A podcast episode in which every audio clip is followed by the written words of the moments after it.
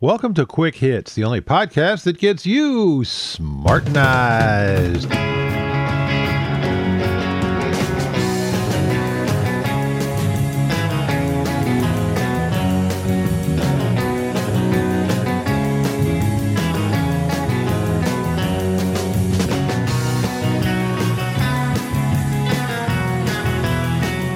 Today's episode, Wooden Johnsons. Just a quick note, this one is probably not work safe and not something you want to be playing around little kids. If you listen to N P R, you've probably heard the announcement that a show is supported by a grant from the Robert Wood Johnson Foundation. Their name might lead you to think they make marital aids out of wood. Since most artificial phalluses are made out of plastic or silicone, wooden ones might be a welcome change. You can even have some fun with it, using different kinds of wood for different sizes of Johnsons. Average sizes could be made from ash or white pine. Extra-large wooden Johnsons would be made from ebony and black cherry. And the tiny Asian versions could be made from bonsai trees.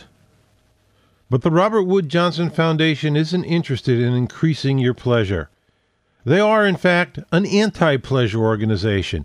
They're devoted to increasing government interference in every aspect of your life, all in the name of health. On their website, they brag that they are the nation's largest philanthropy devoted to improving health and health care. And on N P R, their slogan is, "Committed to helping Americans lead healthy lives and get the care they need." In reality, though, they're a front group for the pharmaceutical industry, specifically for the giant Johnson and Johnson Corporation. If Johnson and Johnson were to get directly involved in the politics of health, most people would be very suspicious of their motives and critical of their claims. So one of their founders did something very clever. He set up the Robert Wood Johnson Foundation as an independent charity whose primary source of income is the dividends on six billion, yes, billion dollars worth of Johnson and Johnson stock. So, what's good for Johnson and Johnson is also very good for the Robert Wood Johnson Foundation. They claim on their site that they've spent three billion dollars over their lifetime promoting health. Hundreds of millions of it have gone to attacking smokers. A lot of these supposed grassroots organizations and political coalitions calling for bans on smoking in public places and higher tobacco taxes are quietly funded behind the scenes by the Robert Wood Johnson Foundation. I don't know how many of them realize that they're puppets of Big Pharma. I don't know how many of them would even care if they did realize it. But we don't see that. All we see is these grassroots organizations. If you're a regular listener, you've heard me talk about the anti-tobacco shill James Repace. He spent nearly three decades lying about smoke and smokers. For instance, he claims that removing tobacco smoke from a room requires three hundred mile an hour winds. That when people smoke outdoors, the smoke doesn't dissipate, but forms little white tornadoes that hunt down non-smokers. And that sucking down exhaust fumes near a highway is safer than inhaling a bit of smoke in a bar. Where does he get his money? He gets a lot of it from the Robert Wood Johnson Foundation. They've given him hundreds of thousands of dollars to fabricate this kind of nonsense. And then they gave him an award for performing so well. First you buy yourself a monkey, then you train the monkey, then you give him a little monkey treat. So they hire themselves these experts, they fund these front groups, and then they sit back and they enjoy the benefits. What kind of benefits? Well, let's take smoking bans, for instance. Every time a ban or some other restriction goes in place, some smokers decide to quit. Some of them decide right away, some of them decide eventually. And when they do, a lot of them will try nicotine replacement therapy. Johnson and Johnson makes nicotine patches, nicotine gums, nicotine sprays, nicotine lozenges, nicotine inhalers, and they're probably working on nicotine breakfast cereals and air fresheners and feminine hygiene products. Who knows? Think about how profitable these products have to be. You can go into any dollar store, you can get fifty sticks of brand name gum for a couple of bucks. But if Johnson and Johnson puts a hint of nicotine in it, they can sell forty pieces for thirty bucks. That's a pretty enormous profit. And every time somebody buys one of these things, it makes Johnson and Johnson more profitable, which increases the stock dividend, which increases the income of the Robert Wood Johnson Foundation. Yet, the foundation is completely independent of the corporation. Pretty clever, isn't it? By the way, there are now quite a few studies out there that show nicotine replacement therapy just doesn't work. Smokers who quit cold turkey have at least twice the success rate of those using nicotine replacement therapy. Some studies show even bigger differences. Now, I haven't really dug into these studies. I've just looked at them real quick. They do look to be correctly done, but we go back to the statistics episodes. We'll see that uh, you have to be suspicious of any studies.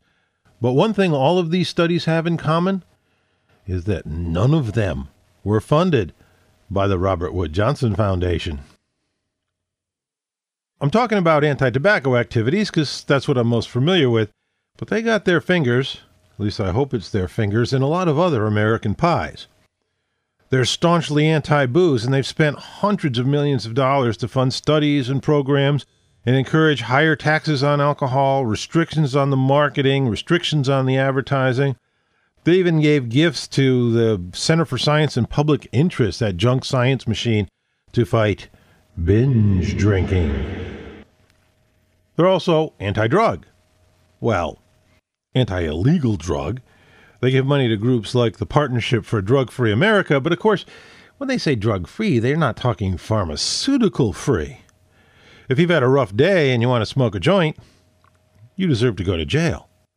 But if you take big pharma-approved happy pills, day after day after day after day, you're a good little citizen. Now, to be fair, everything they do doesn't directly profit Johnson and Johnson, like funding N P R shows. You know, they give money to Car Talk or Wait, Wait, Don't Tell Me. There's no way that's going to improve Johnson and Johnson's bottom line. I've always encouraged people to do their own research. Don't take my word for anything, because sometimes I'm full of shit and don't even know it.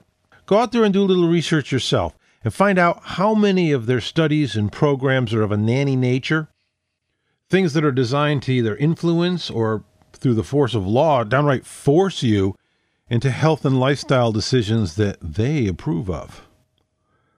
Check out how many of them directly and indirectly affect the value of Johnson and Johnson stock.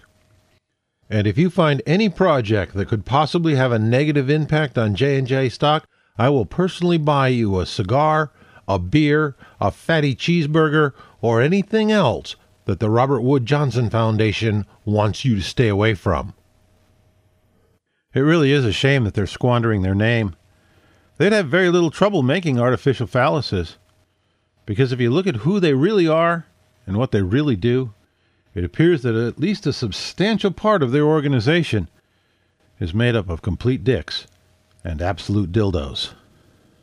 That's it for the Quick Hits Podcast. If you've learned a little something, if you've changed your mind, or even if you simply understand a different point of view without necessarily agreeing with it, congratulations! You've been smartinized.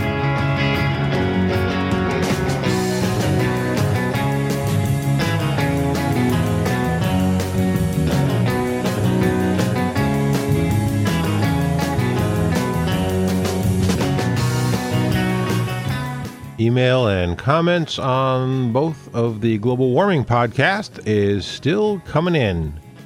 Here's a few uh, choice ones here. Greg Tucker writes in to say he wanted to caution me on the point of all debate being good in science, and says the creationist quacks consistently use this theme to raise doubts among non-scientists. This is true, and this was actually something that I thought about a little bit while I was doing the podcast, getting ready for the podcast, but didn't quite know how to address it. But yeah, there are times when you do shut down the debate. We don't argue anymore whether the Earth is the center of the universe. We've had that debate. We've checked it out. We know the facts. No need to debate that anymore. Same goes true with evolution. That debate is over, folks. Like it or not, Evolution's real. We've seen it. We know that it happened. And all of the arguments now amongst scientists about evolution are on finer and finer points of exactly how it happened, not whether it happened or not. That debate is shut down. We don't need to debate that anymore. But in the case of global warming, global cooling, climate change, whatever you want to call it, I still think it's going to be quite a while before we get to the point where we can say, we don't need to debate this anymore because we understand it now. He continues, but for the public, it can be difficult to discern the difference. He's talking about real debate and public quacks. Much of what is seen as scientific debate is actually public opinion mongering by politicians and pundits. From a scientific standpoint, it doesn't concern me that Al Gore doesn't engage in debate with a skeptic because, as you already pointed out, Al Gore is not a scientist. His role, as he perceives it, is to popularize the conclusions that he believes in and to persuade the public, and not to advance the state of the art in the science. Good point, but I think he does present himself as a scientist, and a lot of people who believe in his religion treat him as if he were one. Stephen James writes in, uh, says that he enjoys the podcast. Can't say I agree with you one hundred percent, but I do like your honest and forthright style. I am a fan of the bullshit stuff from Penn and Teller and Skepticality, and I put yours along the lines of those as one who is telling the truth about stuff that is often obscured by the media. Well, thank you very much, Steve. That is really fine company to be in. But then he goes on and gives me what, to me, I think is just one of the finest compliments I've ever received. Thanks very much for the D A R E episode. I played it in its entirety for my thirteen-year-old son, and I am sure the solid reasoning in the episode struck home. I tell you, that makes me feel terrific. You're the second person that's written in and said that they used uh, this technique on their kid, and uh, I hope it works for you. It certainly worked well for me. Mark Jagger writes in with, I think, probably the only letter that I received that tried to convince me to be more uh, worried about global warming and more concerned about it than I am.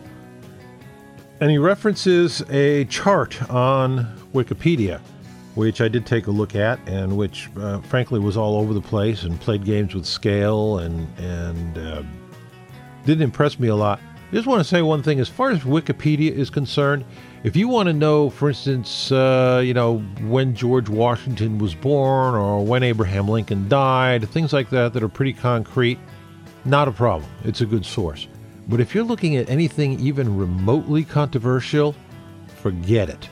Wikipedia, all of their controversial pages are being presided over by wiki Nazis who do nothing more than watch the page. And if you go in there, if there's a factual error, and I've, I've run into this myself, you go in there, there'll be a clear factual error, you make a change, and five minutes later it's reverted back to where it is and you get a note about vandalism. So if it's anything controversial, Wikipedia should maybe be the first place that you go, and everything that you read in that, on the subject there should be taken with a huge grain of salt. And I'm going to close off with one here from David Goodfellow, who uh, starts out by talking about how he lives up in Manitoba, where it's really cold, and it's still really cold up there, but not as cold as it used to be. In his lifetime, he's seen uh, shorter bouts of coldness and, and warming, so he, he believes that some change, at least, is happening. And he's talking about experts and their conclusions, and says, you may have noticed the word experts is in quotation marks. I would like to know who these experts are and what qualifies them to be experts. How long have we been able to study climate change in any real detail? Sure, these experts talk about what might have happened sixteen billion years ago, but how do they know for sure? Were they actually there to see firsthand the events that happened? They can analyze a piece of ice from one of the glaciers and come up with a theory that sixteen billion years ago there was a spike in hydrogen gas that caused the ice cap to melt and wipe out any life here on Earth. What really happened was a caveman farted right in that very spot, and through the laws of preservation and some dumb luck, an expert found what was remaining of the fart. Is my theory any less believable? Well, I don't know if it's believable or not, but I found it pretty amusing. Yeah, maybe some of those ice bubbles that we're uh, that we're finding in the in the Greenland ice sheets really are uh, caveman farts and Viking farts, and are throwing everything off completely. Frankly, that's just as plausible an explanation of some of the other ones that I've heard. Hey, if you'd like to hear your email read, or even hear your lovely lilting voice, give a call to two oh six, two oh three, four four eight eight. That's two oh six, two oh three, H I T, and you'll be able to leave a message there. If you're trapped in traffic right now while you're listening to it, eh, pick up the cell phone. You probably got a lot of free minutes or cheap long distance. Make a call. It may end up on the show. Or you can write to me at hitman at davehit dot com. The correct spelling of that is in the M P three tags of this file, or just go to davehit dot com, spell with two T's, and you'll find my email address all over the place there. You'll also find the webpage for this podcast and various uh, notes, show notes for this show and for past shows. I'm a little bit late with this one. I usually do these shows around the first and the fifteenth. This is uh, the fifth. According to my calendar, the reason that I'm late is I've been doing a lot of extra stuff on the Podcast Peer Awards because we just hit our finalists for Podcast Peer Awards two. So if you go to podcast peers dot org and you click on finalists, there's a finalist link up there on the top. You'll see a list of all the different finalists and all the different categories. And I can promise you folks, if you go there, you're going to find a lot more really good shows than you will find in any top ten list anywhere else out there on the internet. So if you're looking for something new to listen to, if you're looking for something good to listen to, go to podcast peers dot org and check out the nominations. And also check out the past winners for Podcast Peer one, because there's a lot of good stuff there too. We've listed but not only the winners, but also all the finalists on that page. And finally, as always, never forget that the Quick Hits Podcast is little more than a journal of one man's opinion, and therefore should not be taken too seriously.